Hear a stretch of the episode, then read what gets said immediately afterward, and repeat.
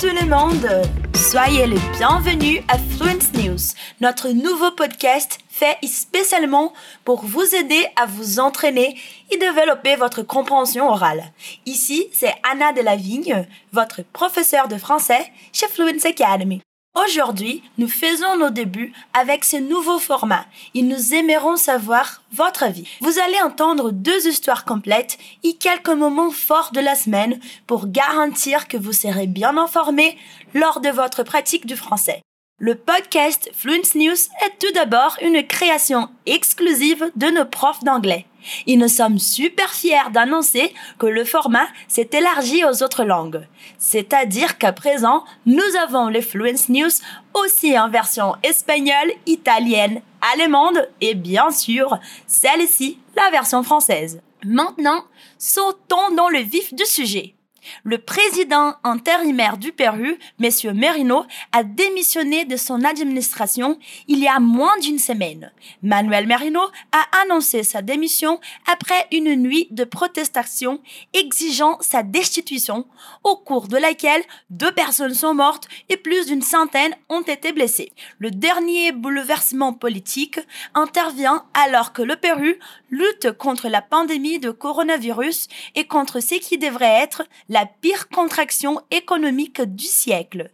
Les gens sont descendus dans les rues pour célébrer le départ de Merino ce dimanche, agitant des drapeaux, chantant et tapant sur des casseroles, bien que la nouvelle plonge le Pérou dans l'incertitude et le désarroi juridique alors que les législateurs se battent maintenant pour savoir qui prendra sa place. La tourmente politique de la nation latino-américaine a pris une tournure chaotique dimanche lorsque le chef par intérim Manuel Merino a démissionné et que le Congrès n'a pas pu décider de son remplacement.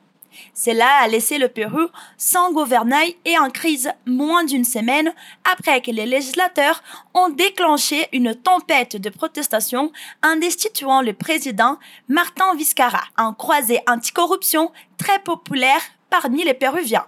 Après plusieurs heures de négociations à huis clos, les dirigeants du Congrès ont émergé aux premières heures de lundi pour annoncer que leur session s'est terminée sans aucune décision et s'est réunir plus tard dans la journée. Le Congrès devrait procéder à un second vote dans la soirée, après qu'un premier vote n'ait pas permis de réunir la majorité de voix pour désigner le législateur de gauche et défenseur des droits de l'homme Rocio Silva Comme président intérimaire. Lundi dernier, le Congrès, dominé par l'opposition, a voté la destitution de prédécesseur de Merino, Martin Vizcarra, pour des accusations de corruption qu'il nie. Dans un discours télévisé, Merino, l'ancien chef du Congrès qui avait mené la campagne de destitution de Vizcarra, a demandé à son cabinet de rester pour aider à la transition.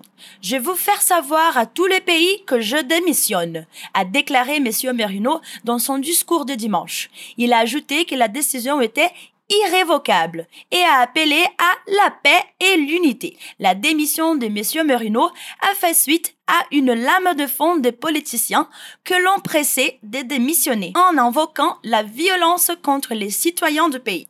L'actuel chef du Congrès, Luis Valdés, a déclaré plus tôt dimanche que tous les partis politiques de la législature avaient accepté de demander la démission immédiate.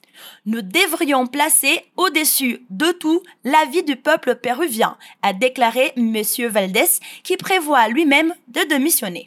Valdés avait déclaré que le corps législatif entamerait un processus de destitution si Merino ne quittait pas volontairement ses fonctions. Depuis l'arrivée des Merino au pouvoir, des milliers de personnes au Pérou ont organisé certaines des plus grandes manifestations depuis des décennies, accusant le corps législatif d'avoir organisé un coup d'État parlementaire. Les troubles ont été largement pacifiques jusqu'à samedi soir, le médiateur du Pérou ayant averti sur Twitter tard dans la nuit que les forces de sécurité avaient commencé à abuser de la force et à lancer des gaz lacrymogènes sans justification. contre les jeunes manifestants qui s'étaient rassemblés dans le centre de la capitale Lima. Deux jeunes manifestants ont été tués dans des affrontements, a déclaré le médiateur public, tandis que le programme médical d'État S. Salud a confirmé dans un communiqué que deux hommes étaient morts de leurs blessures par balle. Les autorités ont identifié les morts comme étant Jacques Pintado, 22 ans, qui a reçu 11 balles, y compris dans la tête, et Jordan Sotelo, 24 ans, qui a été touché à quatre reprises dans le thorax près du cœur. Le coordinateur national des droits de l'homme du Pérou a déclaré que 112 personnes ont été blessées, certaines par l'inhalation des gaz lacrymogènes, et que 41 personnes sont portées disparues. Au moins 9 ont été blessés par balle, selon les autorités sanitaires. Vizcarra a attribué la violence à la répression du gouvernement illégal et illégitime de Merino. Le pays ne permettra pas que la mort de ces braves jeunes hommes reste impunie, a tweeté Vizcarra. Il a également averti les Péruviens de ne pas laisser une fois de plus les législateurs déterminer qui sera le prochain dirigeant du Pérou. Ceux qui ont pris ces mesures anticonstitutionnelles doivent-ils être ceux qui nous apportent une solution? A-t-il demandé aux journalistes devant chez lui après la démission de Merino dimanche? Il a préféré demander à la Cour constitutionnelle du Pérou de se prononcer immédiatement sur la légalité de sa propre mise en accusation. Peu après, la Cour a déclaré qu'elle déplacerait à lundi une audience prévue pour mercredi afin d'accélérer les plaidoiries dans cette affaire. Je suis ici pour collaborer, a déclaré Vizcarra, un centriste non affilié politiquement et populaire auprès de Péruviens, qui n'a pas encore été reconnu coupable des accusations de corruption qui ont conduit à sa destitution. Le Congrès a expulsé Vizcarra en utilisant une clause datant du 19e siècle qui permet aux puissants corps législatifs de destituer un président pour incapacité morale permanente. Les législateurs ont accusé Vizcarra d'avoir accepté plus de 630 000 dollars de pots de vin en échange de deux contrats de construction alors qu'il était gouverneur d'une petite province il y a quelques années. Les procureurs enquêtent sur ces allégations, mais Vizcarra n'a pas été inculpé. Un juge lui a interdit de quitter le pays pendant 18 mois vendredi. Pendant ce temps, l'écrivain péruvien et prix Nobel Mario Vargas Llosa a condamné la violence dans une vidéo publiée sur Twitter. Deux jeunes ont été absurdement et stupidement injustement sacrifiés par la police, a-t-il déclaré. Cette répression, qui est contre tout le Pérou, doit cesser. Les protestations qui séculent le Pérou n'ont jamais été aussi vives que ces dernières années, alimentées en grande partie par des jeunes typiquement apathiques à la politique, notamment erratiques du pays. Elles surviennent un an après une vague de manifestations anti-gouvernementales en Amérique latine réclamant de meilleures conditions pour les pauvres et la classe ouvrière. Nous voulons que la voix du peuple soit entendue a déclaré le manifestant Fernando Ramirez en frappant une cuillère contre une casserole dans une manifestation. um momento complicado para os peruanos, né? Inclusive, nessa história aparecem alguns termos para definir essa situação. Bora ver? Bouleversement politique. A gente pode traduzir por desordem ou reviravolta política. Desarroi juridique podemos traduzir por confusão ou desarranjo jurídico, sendo mais literais.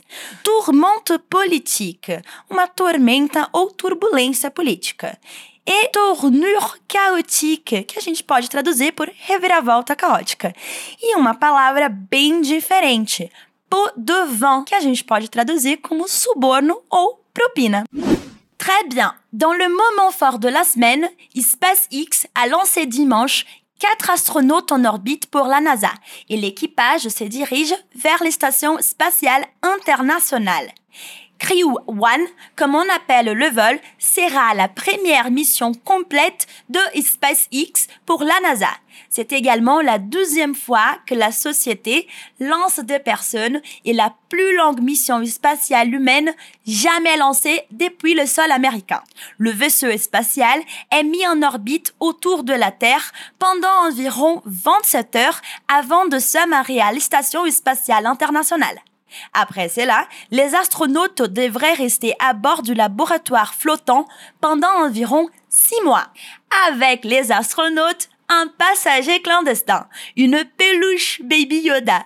Le jouet perpétue une tradition selon laquelle les vaisseaux spatiaux importent des peluches avec eux comme des indicateurs de gravité zéro. Une fois que les jouets commencent à flotter, les observateurs savent que le vaisseau a quitté la force de gravité de la Terre. C'est cool, non? Bébé Yoda est dans l'espace, là où il doit être. Par ailleurs, Moderna affirme que son vaccin COVID-19 est efficace à 94,5% une semaine après que Pfizer et BioNTech aient annoncé les résultats prometteurs des essais de leur candidat vaccin COVID-19.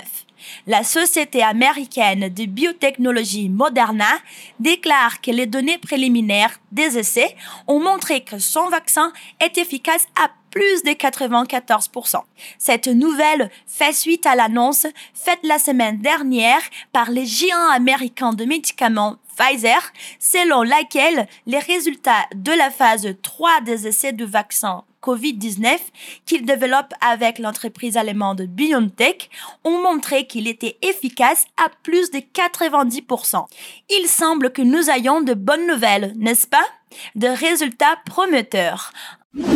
En parlant de bonnes nouvelles, une étude de l'université d'Oxford affirme que les jeux vidéo sont bons pour le bien-être, suite à une collaboration révolutionnaire dans le cadre de laquelle des universitaires ont travaillé pour la première fois avec des données réelles du jeu. L'étude a suggéré que jouer à des jeux vidéo peut être bon pour la santé mentale. L'étude que se concentrait sur les jeux d'action Animal Crossing New Horizons de Nintendo et les jeux d'action original Plants vs Zombies Battle for Neighborville de EA a révélé que les personnes qui jouaient à plus de jeux avaient tendance à déclarer un plus grand bien-être. C'est qui jette un doute supplémentaire sur le rapport selon lequel les jeux vidéo peuvent nuire à la santé mentale. Grâce à la connexion Internet des jeux, l'équipe de l'Université d'Oxford a pu relier des questionnaires psychologiques à des enregistrements réels du temps passé à jouer.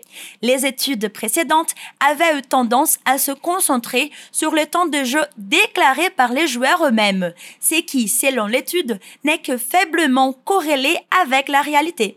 Il s'agit de faire entrer dans le champ de la recherche en psychologie des jeux qui ne sont pas des catastrophes ambulantes, a déclaré Andrew Piersbisky, les chercheurs principaux du projet. Cela nous permet d'expliquer et de comprendre le jeu comme une activité de loisir. Au début du projet, Monsieur Piersbisky a déclaré qu'il avait été surpris par le peu de données que les sociétés des jeux avaient réellement sur leurs joueurs, mais aussi par le peu de données concrètes utilisées par les études précédentes sur les inconvénients ou les avantages potentiels des jeux. L'étude, a-t-il dit, montre que si vous jouez 4 heures par jour à Animal Crossing, vous êtes un être humain beaucoup plus heureux. Mais cela n'est intéressant que parce que toutes les autres recherches antérieures sont si mal faites. Les chercheurs tiennent à souligner que les résultats ne sont pas une carte blanche pour le jeu. Je suis très confiant que si la recherche se poursuit, nous apprendrons les choses que nous considérons comme toxiques dans le jeu a déclaré Monsieur Piesbliski et nous aurons des preuves de ces choses également. La recherche n'a étudié que deux jeux pour tous les âges et d'autres modes de jeu pourraient potentiellement être moins sains. De même, l'attitude que l'on adopte à l'égard du jeu pourrait avoir une incidence sur l'impact mental qu'il a. L'article oppose le plaisir intrinsèque, jouer à un jeu parce qu'il est amusant, au plaisir extrinsèque, qui concerne plutôt de comportements comme le fait de se sentir intimidé dans le jeu, soit par les autres joueurs, soit par le mécanisme de jeu eux-mêmes. Les chercheurs espèrent que l'étude introduira un niveau de preuve plus élevé dans les discussions sur le concept de dépendance aux jeux vidéo ou les préjudices numériques en général. Vous avez vraiment respecté des organismes importants comme l'Organisation mondiale de la santé et le NHS en accordant de l'attention et des ressources à quelque chose sur laquelle il n'y a littéralement aucune bonne donnée. Et c'est choquant pour moi le risque de réputation que tout le monde prend compte tenu des enjeux. Qu'ils se retournent et se disent, eh, ces trucs qui font 95% des adolescents, ouais, c'est addictif. Non, nous n'avons aucune donnée. Cela n'a aucun sens, a déclaré Pilsbisky. Le professeur a appelé d'autres créateurs de jeux à partager des données similaires. Nous devons étudier plus de jeux et plus de joueurs sur plus de temps a-t-il dit. Ce sera comme laisser les psychologues étudier tous les terrains du jeu du monde. Nous pourrions élaborer une théorie sur le harcèlement ou apprendre comment les gens construisent de nouvelles amitiés. J'espère que cela favorisera la curiosité, la collaboration et l'ouverture de données. Vous savez quoi faire. Mettez-vous à l'aise et c'est parti pour jouer. Eu Como adoro jogar, especialmente nos consoles, amei essa notícia. Mas não era sobre isso que eu queria falar. Eu queria chamar a sua atenção para uma estrutura que apareceu três vezes nessa última notícia: o ne plus que. As phrases foram Les temps de jeu déclarés par les joueurs eux-mêmes, c'est que selon l'étude, n'est que faiblement corrélé avec la réalité. Segunda phrase, mais cela n'est intéressant que parce que toutes les autres recherches antérieures sont si mal faites. E terceira frase, la recherche n'a étudié que deux jeux pour tous les âges. Você sabe o que quer dizer esse ne, que? Eu sei que o ne faz parecer que é uma negativa, mas não é. É uma restrição. A gente pode dizer que um sinônimo para ne que é seulement. Se trocássemos que por seulement, a primeira frase ficaria Les temps de jeu déclarés par les joueurs eux-mêmes, c'est que selon l'étude est seulement faiblement corrélé avec la réalité. Já a segunda ficaria Mais cela est intéressant seulement parce que toutes les autres recherches antérieures sont si mal faites. Enquanto a terceira ficaria La recherche a seulement étudié deux jeux pour tous les âges. Voilà, voilà, et nous sommes bien arrivés à la fin de ce premier Fluence News. Nous avons hâte d'apprendre ce que vous en pensez. Faites-nous savoir. N'oubliez pas de jeter un œil sur fluencetv.com pour d'autres contenus et aussi pour voir la transcription de cet épisode et nos sources. Chaque semaine, il y aura un nouvel épisode et nous vous attendons ici. À la prochaine!